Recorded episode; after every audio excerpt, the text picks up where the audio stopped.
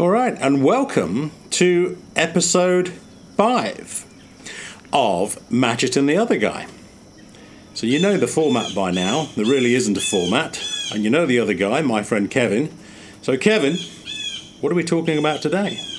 Well, I had a bit of a curiosity. Uh, in your kitchen, you have a photograph of you playing American football Yes. back, I believe, in high, your high school era. Well, it was. Uh, hang on, no, it was after. It was after school days for me. It would have been mid '80s, I think. Like that photograph was probably '84, Okay. 1984. Yes, and uh, So you were what age then? well, uh, let's see. Um, yeah, it would have been. Well, I was born in '62, um, so it was after school. '83. I'm trying to think. You know, when American football became popular in England, it would have been about 1981, 82, 83. It was that era, and a new channel had started in UK, Channel 4, which goes to show just how many channels we had back then. we had BBC One, BBC Two, uh, ITV, which is independent television, and then Channel 4 arrived in the early 80s. You now have 33% more options to watch. That's right. And Channel 4 was kind of. Uh, it, it, it was struggling to find its place, I think, when it first started. It, it was. It, it kind of wanted to. And I might be wrong here, but in my impression, it kind of wanted to be the alternative comedy scene of TV. Like it didn't want to be the staid and steady. This is the BBC Broadcasting Corporation, and um, it didn't want to be independent television. It wanted to show alternative stuff. And one of the alternative sports that it started to show, along with sumo wrestling, which became reasonably popular. Well, we'll go from one side of the earth to the other right. and keep, keep them all going. That's right. Yeah, so sumo wrestling became popular. And then uh, I started to show the NFL. And all of a sudden, like American football, as it was known as in, in England, became very popular, you know. And um, leagues started to form. Um, and I started to train with, not particularly play games, because we were just, I mean, literally, we were just getting the teams off the ground. We are just getting the league up and running. We are just getting teams off the ground. And I, and I, my affiliation was with uh, Nottingham, which is a town very close to where I grew up, and we called ourselves the Nottingham Hoods. Uh, from the Robin Hood connection, and, Oh, and, and also the Hoods of Chicago fame, if you like. We were trying to make a bit of a connection there. Uh, so that was our team, the Nottingham Hoods. So Was it just something that you just looked, it looked fun, so let's give it a go? Or is it, Yeah, it was absolutely that. Yeah, it, it, but again, it was all on the strength of having coverage, regular coverage of gridiron American football in England. Because prior to that, we only ever had the Super Bowl, and the Super Bowl was covered on the BBC in about 15 seconds after the golf and the rugby and everything else. Oh, you okay. know. You know, sort of, and the, you know, whoever it was, let's say it's Miami Dolphins, and the Miami Dolphins have won the Super Bowl, you know, and that would be it, you know. And so that when we started getting regular coverage of it, um, the popularity of the sport really boomed. But talking about football, I never really managed to play f- in games. Uh, I did train with them, but unfortunately, I injured my knee in, in a. Oh, well, there's a wonderful bird noise. Proof, as they say on Tiswas in England, that this show is live. The show is live. the show is live. The wildlife down at the lake make no concession for our recording. Yes, I injured my knee in, uh, uh, at work, and um, um, I got over it, but uh, it really kind of. I, I soon realised that I had to protect my knee, and playing football was probably not the best thing to do. Uh, and so I became the team's commentator. Oh, It was my there- first There's some, there's some uh, foreshadowing. There you go. Became my first job at um, uh, as a commentator. They didn't have anybody, and um, they needed somebody to announce at the ground, and so that was my that was that was, that became my role. And uh, I think it's I think it was actually very useful because it gave me confidence speaking into a mic and speaking in front of a crowd, which, as you just alluded to there, in later years when Frank Wilson and Speedvision invited me to come over in the States, I was already kind of comfortable Oh, okay. working with a mic. Yeah, that's the first I've heard of that. Yeah. So Yeah, so that, that's the uh, that's the story of, of the uh, American football photograph my freezer in there. Yeah. Yeah, I was just surprised to see American football. I mean, I'm sure at some point it did have to come over, but Yeah. uh, that it would have been back then. But uh, and that's quite an undertaking because I mean, like if you're spreading like say you know European football, soccer Yeah. to the world, that's easy. A ball and whatever we make is a couple of goals. But with football, you've got to you know you got all that equipment and that's a lot of planning to Yes. make a team and a lot of expense too. It was a, it was a lot of planning. It was a lot of expense. But I, would- would say that England really took to it in a you know in a sort of minor way. It's a it's a minor interest sport in England. Um, excuse me, but we did get a league up and running. Uh, we got contacts in the states where we could buy equipment much cheaper if we bought it en masse and then ship it over to England. And several teams were buying uh, sports equipment at the same time. And uh, so we did manage to make quite a success of it. But my, my team, back then and to this day, and for no other reason the fact that they were kind of the first team that I was watching, was what the team that used to be known as the Washington Redskins. Now I think they prefer to be known as just the Washington football team. Yeah, they- things have been changing in the past few years with them, and I'm not sure exactly where Yeah. they landed at this moment. I think they've done away with the Redskins uh, name has gone away, and and most people, I would say, over on the other side of the pond, anyway, always used to refer to Washington as simply Washington. okay.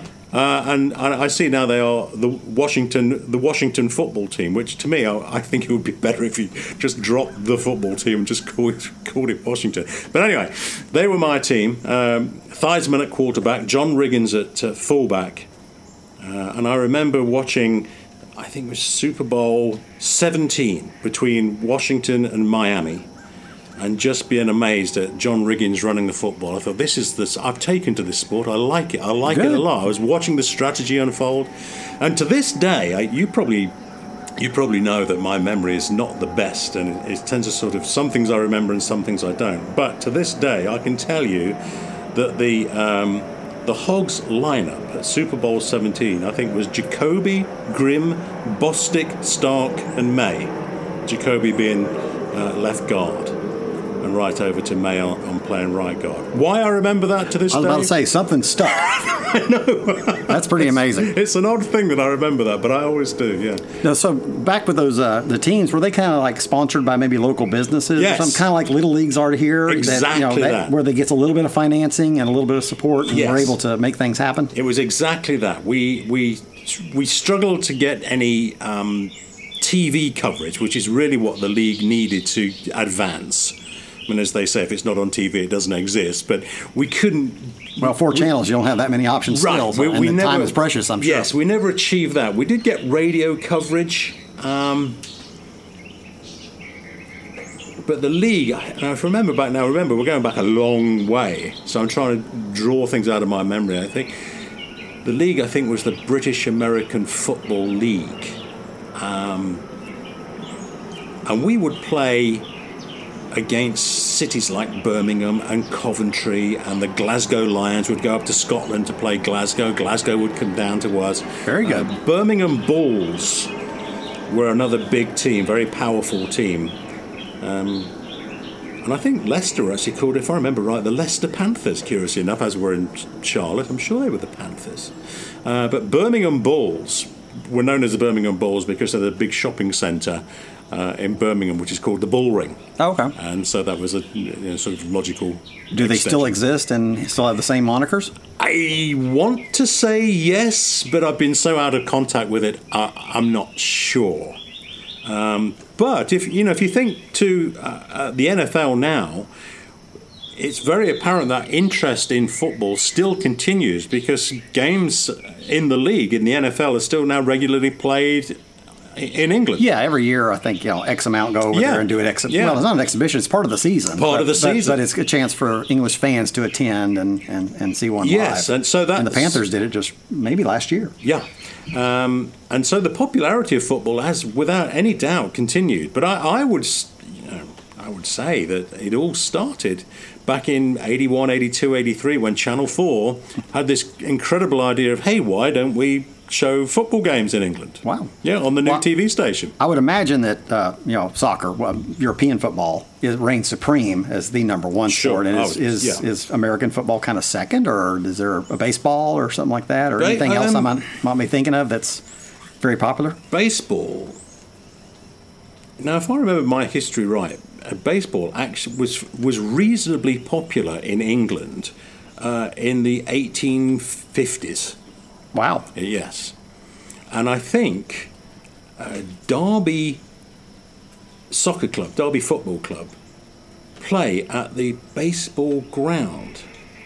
I think I have that right. It's- it's- and again, this is what Google and Wikipedia is for. These dim mem- memories are in there somewhere. You know, they're all based on facts somewhere. But I think Derby used to play at the, I think at the baseball ground uh, from the original baseball days. You know, Okay. but but the sport of baseball died away completely in terms of popularity in England. And um, well, you, you know, you chaps seem to have picked it up and done rather well with it. Yeah, I'm not sure when it was invented. I mean, there's obviously people in the sports that'll know exactly when Doubleday invented the game, but I couldn't couldn't even tell you when it was. Yeah. So, how about cricket? Does cricket kind of fall in maybe second most popular there? Or Yes, still- yes. I mean, cricket is extremely popular in England. Um, so, in terms of popularity rankings, I- it, without any question, it's the Premier League, soccer, cricket, rugby. In that Yeah, would be in yeah, that, yeah. that order. Yeah, rugby we don't get a lot of that here. You know, there's Right. definitely leagues and stuff like that, you know, Yes. local, and I'm sure some of the, the universities and stuff have them as well. Yes, But I've only known personally one person that ever played it. So, Yeah, uh, and, and rugby is reasonably reasonably po- uh, popular. Um, it's very popular in Wales. The Welsh love to play rugby. England are pretty good at it too, and French love to play rugby. Um, but if you look at the rules of rugby, uh, whether it's rugby league or rugby rugby union, the two the sort of different leagues that play, and then you look at how American football is played, you can see that you can see where the connection is. Yeah. There's no question of that. You know, you can see it was a it was a sort of natural expansion on what rugby was doing, and the one big change that really to me made American football American football was the one forward pass. Yes. It's the one thing we, we I'd say we as, Eng, as, as England don't never introduced into rugby was a forward pass. It always had to be lateral or, Or reverse, reverse, pass. reverse pass, yeah. Which we still see now when you watch, you know, watch football. Occasionally, you see one of those plays where the, you know, the ball are constantly sort of lateral or passed Yeah. back. Um, Well, it puts a split second decision. It's like, you know, do, Yeah, we, do we reverse to, to hopefully advance or do we keep on advancing? Yes. It's, it, is, Yes. it is a mind thing that has to take in a, in a millisecond. And then when you see, you know, I don't, I can't imagine for a second when the introduction of that one forward pass per play was introduced into football, I imagine that the the rule makers of the league at the time, and this is just me being fascinated by football, I imagine they could have had no idea of the change that would make to the flow of the game in football and the value of the quarterback and the speed of the uh, receivers to go downfield, etc. Oh, yeah, I'm sure it did. It Completely. changed the game, but. Uh, yeah, that was what that was. That was it. So I'm sure you could see a definite connection between rugby. Are there sep- in, in England? Are there separate stadiums for rugby, or do they share one with a soccer team? Usually? separate stadiums? There's- Really? Yes, there are Oh. separate stadiums. Yeah, yeah. It's a, it's a sport all unto itself. Um, it, I would say it's nowhere near as popular as soccer, but of course, if you're a rugby fan, I'm sure there are many rugby fans out there who say, "Steve, what are you talking about? It's extremely popular." You know, and it is. Yeah. It is. and I've seen them touch on it on Top Gear and stuff like that. They'll do it with cars or something like that. you Yes, yeah, big, big guys, and and, you know, and I always think you see the injuries that rugby players pick up, and, and to me, it's a bit like ice hockey players. You know, they they they're injured in the course of the sport and accepted as part of the sport, but it would only take a rule change and the introduction of a football-style helmet into rugby, and I'm sure a lot of injuries would be protected. In the same way that I always think with dear old hockey players, you see so many dental injuries because that part of the face is exposed. Oh yeah.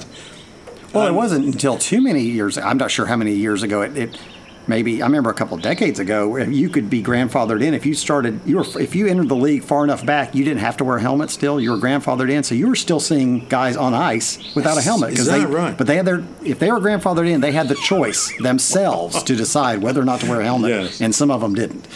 Yes. Now, again, I'm sure I'm sure there are many people that want to be critical of what I'm about to say here, but I, I do believe it would only take a rule change and uh, a, a full, you know, football-style mask to be introduced into ice hockey, and those problems would go away. Now, the, the current players may object to that, but I would always say this is the, it's the same thing as safety changes introduced into Formula One motor racing in our little world, you know, or any or any form of motor racing. That the idea of higher cockpit sides nobody liked until it happened, and everyone now accepts it. The idea of a, a cockpit bolster around the driver's neck and head each side of the cockpit. Nobody wanted until it happened, and now it's accepted. And now the introduction, the most recent thing, of course, Kevin is the is the Halo. Oh, the Halo and was a big so I mean, and so many people were anti the Halo until it was introduced.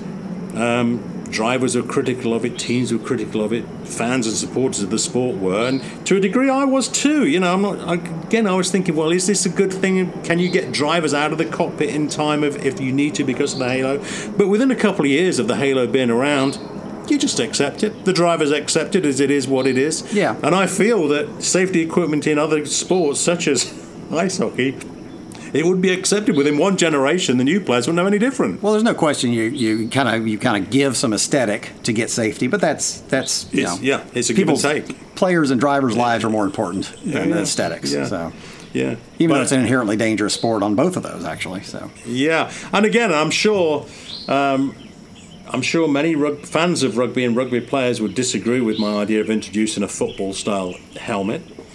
Uh, and I understand there is there is a the, there is some evidence I would suggest or some theory that perhaps the introduction of the helmet has, has, has led to injuries that weren't there before. I'm not in any, I don't know, I'm, I'm no expert on that. I, uh, perhaps the helmet has its own problems, but yeah, I, I mean, just I think in general, as, as new safety measures come along in every sport, my, I think my overriding point here really is it only takes one generation and, and you just take it as read. It's, it, just, Exactly. it just becomes part of the sport. well, I mean, if you just look at what they were 100 years ago, or even less than that, they were just these leather leather things with a little bit of thicker leather on top, and you know, like leather flying helmets, right? Yeah. Yeah. Yeah. But uh, yeah, you mentioned you know earlier that you know kind of American football and sumo kind of come over at the same time. That Yeah. really reminded me in the states, especially back you know before cable was introduced, and you mainly had the three channels here, your three main channels, you know that we still have. But the Wide World of Sports on ABC was the big thing. And it really brought in a lot. That was their, what they were known for. They would bring over and show us things we'd ne- maybe never see. Curling, may- Okay. maybe on it, or it Yeah. might be sumo wrestling you know, and then it really took off with when Evel Knievel started doing his jumps. I think that was their big rating boost that really sent them skyrocketing. And occasionally, that's how I, I still remember. I'm sure the first time, or whenever I would have a chance to see Formula One, it would be on Wide World of Sports, and usually it was Monaco. I still remember watching Right. Monaco because you can definitely remember the hairpin. Yes. and I definitely remember that as Yeah. a kid. And Jackie Stewart, you know, his voice always sends me right back to the Well, he has, a, 70s. he has a unique delivery. Uh, I can't say a unique accent, a Scot- Scottish accent, but he has a u- unique delivery in motorsport where you can instantly recognise Jackie's voice. Oh, I, yeah. I go straight back to being a kid and Yeah. listening to him. And then speaking of Wild World of Sports, Jim McKay Yeah. was the voice, and he also voiced the Olympics. So for so many years, I would hear his voice and think, you know, think of the Olympics. And it's so sad we don't have him still broadcasting. Yes, but it, it is it is fun, I think, to delve into the sports of different nationalities, different countries, and and just kind of study it and see where it started, the origins of it. Yeah, I mean, I can watch a little bit of sumo wrestling. I'm not going to watch it for hours because I'm not that into it. But I, I'm I'm kind of fascinated by the history of it and Oh, it's got a deep, deep, rich Yes, history in, yeah. in Japan and such. yeah. Yeah. So did did you play did you play football as a younger man or um, um, baseball as a younger man or I did one year of little league football, pee wee football, whatever you want to call it, in Right. '76. Okay. and it was mostly because some friends, you know, at school, elementary, were, were doing it, and I kind of, okay, I'll give it a try too. Found out it wasn't my thing. I just really didn't care that much about it. Uh, I did that season. Um, didn't do baseball. Um, I was more independent and just like to ride. I like bikes, and I did, you know, BMX bikes, but I did ra- race them. But I, you know, always had one, and we'd Yeah. be finding something to jump and try to kill ourselves. and then uh, that evolved into skateboarding. Yes. Uh, when about junior high, I started, you know, kind of transitioning from biking into, you know, doing skateboarding. And I'd go about every day uh, and do something in the driveway, or it might be this certain parking lot uh, in uh, Leesburg was called the Unevens because it was just built different levels and it Okay. had, you know, elevating like ramps to it. And it was just a great place to congregate. So I would skateboard. Now I did actually, I competed in I think three skateboard competitions.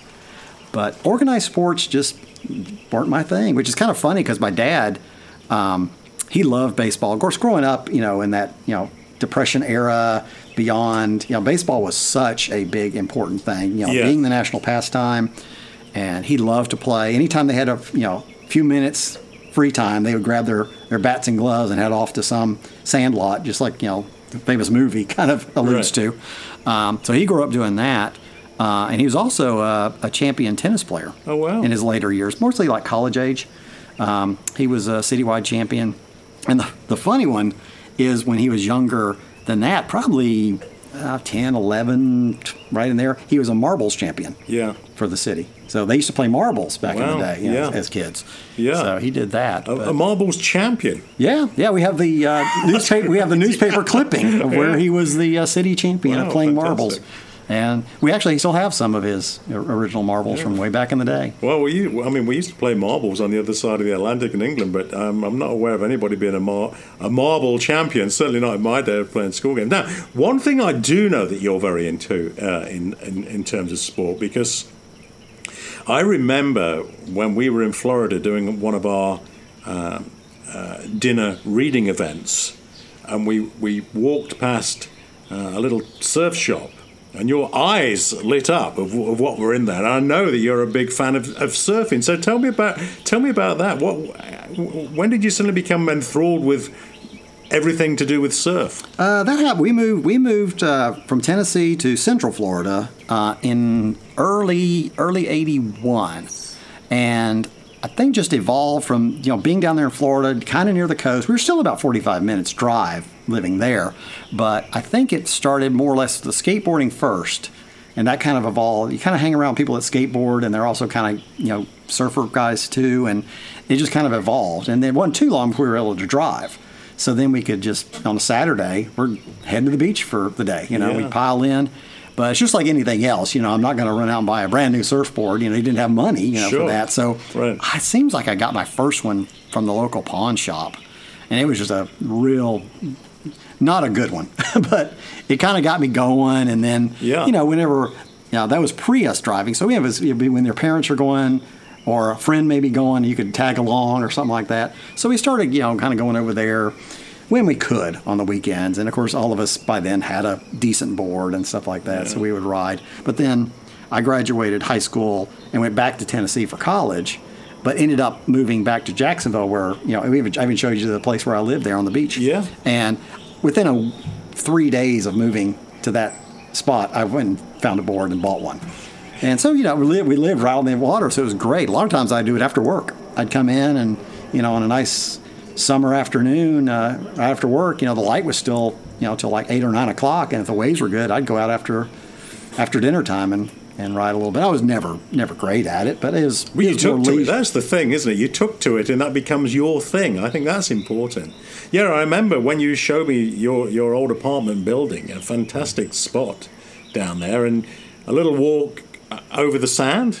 And, and there you are, this fantastic beach over there. Oh, yeah. Now I also noticed, you know, because I, I, I'm always I'm always keen to learn new things. And I remember when you were talking to the shop owner, looking at the surfboards, the one one phrase that kept popping up in conversation I was unfamiliar with was it, was it shaping? Who shaped the board? Is that how you describe? It? Oh yeah, yeah, it? Every most every good board is done by a shaper, and there's a shaper. Yeah, and that's a lot of times their name is on the board. Like back in the day, there was Dewey Weber and and folks like that, and they would they take uh, a piece of foam, and I think I think the main one is the Clark foam is is the main. I think almost most, if not all of them, these days are made from that, and they'll just take that piece of foam and just start shaping it. And there's different shapes for different type of waves and sizes, and and uh, there's shorties and longer ones, and So you know, you'd one's buy- made for big waves and one's not, and such. So a, sha- a shaper would buy a block of particularly hard foam, I'm guessing then, to shape it, to form Correct. Mm-hmm. it, and, and and form it into or shape it into whatever particular design he or she's looking for, and then. Some sort of product must be applied to it. Fiberglass. Just okay, it's fiberglass and fiberglass resin over the top Yep. of it to seal it. Yep, you To- lay down the, right. cloth, the fiberglass. Okay. And then you just literally pour it across. I've never actually, it'd be great. I've never been inside of a, of a shop when one Yeah, is doing that. Of yeah. course, when they're shaping the foam, uh, you have to pull, wear a full breather mask because it's just foam everywhere. uh, little Yeah, little, little yeah. pieces of uh, people that flying everywhere while, as you're Wow. taking it down. But uh, yeah, they're all hand done. It's definitely a craft. I mean, it's it's amazing what some of them have done. And, and are you or folks that are really into surfing? Can you look at a board and say, "I know who shaped that. I know. I know that." Probably. Yeah. I, I couldn't I couldn't do it, and Yeah, I don't but- know anyone yeah, right. particularly that could, could say yes I can do that. But the guys, the guys and gals that are doing it professionally, they'd be able to say, "Oh, "I know where that came from." Yeah. Yeah. And usually they'll uh, there'll be some sort of like little, little little penciled marks on the bottom of it, what, what size it is, and, and they'll Yeah. put down the little information, and it'll be under the fiberglass, you know, there forever, saying you know what size they did Yeah. or, or whatever. But And there, I'm I'm going to guess that there must be a collector's market for. I'm going to say old surfboards. I don't know if that's right. Classic surfboards, in the same way that there is of Oh, very anything so. else in the world that very folks much get so. into. Yeah. Of course, you know you'll definitely see collectors and people that are passionate are more like you know on the California coast, maybe the Florida. You're not going to see that much in Charlotte, North Carolina. But uh, not that there isn't somebody that might be interested. You just don't see the collections that were going to end up here because it doesn't make sense. We're inland. Right. But I'm sure there's some. I can't. Yeah. I can't. There's probably. I'm sure some that are worth tens of thousands of dollars. Yeah, yeah, and also th- there's a there's a tremendous lifestyle that goes all around, you know, with surfing. Oh, very much so. Yeah, yeah. Did you take to all of that as a young man too? I mean, somewhat. By the time you know, again, we were in Central Florida and we skateboarded mostly because again, we could do that right outside our Yeah. driveway. You Yeah. know, uh, so we did that mostly, and it was a bit of a drive. But you were just one. You were kind of in that group. You Yes. know, uh, the, I, I noticed that going to high school in Florida, you were you were kind of clicked in part of a, a group. You know, and I was part of the surfer skater group back in my day. Yeah. And so, you know, most everybody I knew, we would get together and skateboard, you know, in the afternoons. And some of the same of, of us would break off and maybe go to the beach on Saturday and come back and stuff like that. But again, you know, we still had high school responsibilities and jobs and parents going, well, you're not going today, you know, that kind of thing. of course, yeah, yeah. So I mean, we talked about football, and I would have been 20, 22 when we're, when I was playing uh, American football in England. Um, but organised sports in my my life, uh, other than motor racing, which is a you know well understood part of my my life, um, I never really took to team sports really because. And this is something we're bound to get into in a, as a, on, a, on a later episode. I I was fairly isolated as a kid, in, in, just in terms of where I lived and where my friends were. So I ended up uh, being on my own a lot of the time. And so organised group sports, you know, it just became it's just difficult to happen. You know, Yeah. I had to get to somewhere. I had to physically travel to somewhere, and that that, that wasn't the easiest thing to do when I was a kid. So I I tended to do a lot of things uh, on my own. So I I took to uh, hiking and camping were really the things that I, I always love to be outside, uh, which is one of the reasons we have to say why we decided to do uh, Matchett and the other guy the podcast outside because I just like to be outside Oh, with the sound of the the wildlife, you know, and the and the beautiful lake out here. But so as a kid, as a, as a even as a very young kid, I, I would be camping in the woods on my own. Um, and would build, you know, what we call dens, you know, out of just ferns and bracken and branches. And um, I spent a lot of time on my own, but particularly I particularly enjoyed camping. And then, of course, as a natural extension for that, hiking. And I still enjoy that now. You know, we have some great trails around here, up around Crowder's Mountain, and uh, I I still I still enjoy that very much. Yeah, this is a beautiful part of the country with many, many options Yeah. of, of, of things to do outdoors. The only problem I have, Kevin, really, um, I I enjoy Charlotte very much, but the high humidity of the summer, June, July, August, it, it, to me, it's almost crippling. Like you can't step out.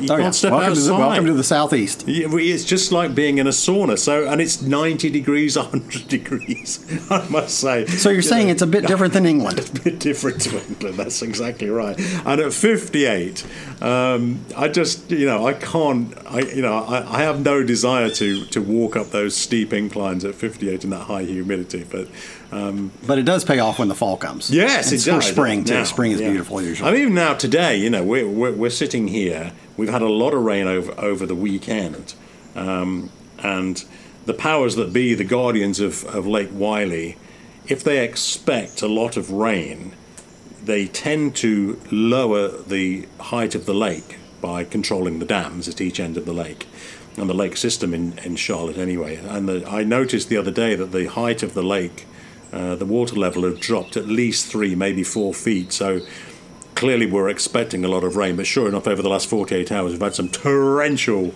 rain, and uh, it, it's raised the water level uh, back up now. But um, yeah, be- it's beautiful here. Beautiful fall colours. You're absolutely right. The reds, the greens, the golds.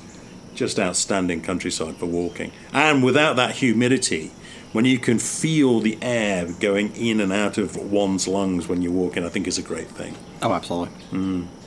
Yeah, we uh, my camping experience, we didn't do too much. My family wasn't into camping, so I did a little. It's kind of hard to call it camping, but with uh, Cub Scouts. Yes. Um, yeah. I did Cub Scouts for a number a number of years, and then the, the middle one between that and Boy Scouts called Webelos.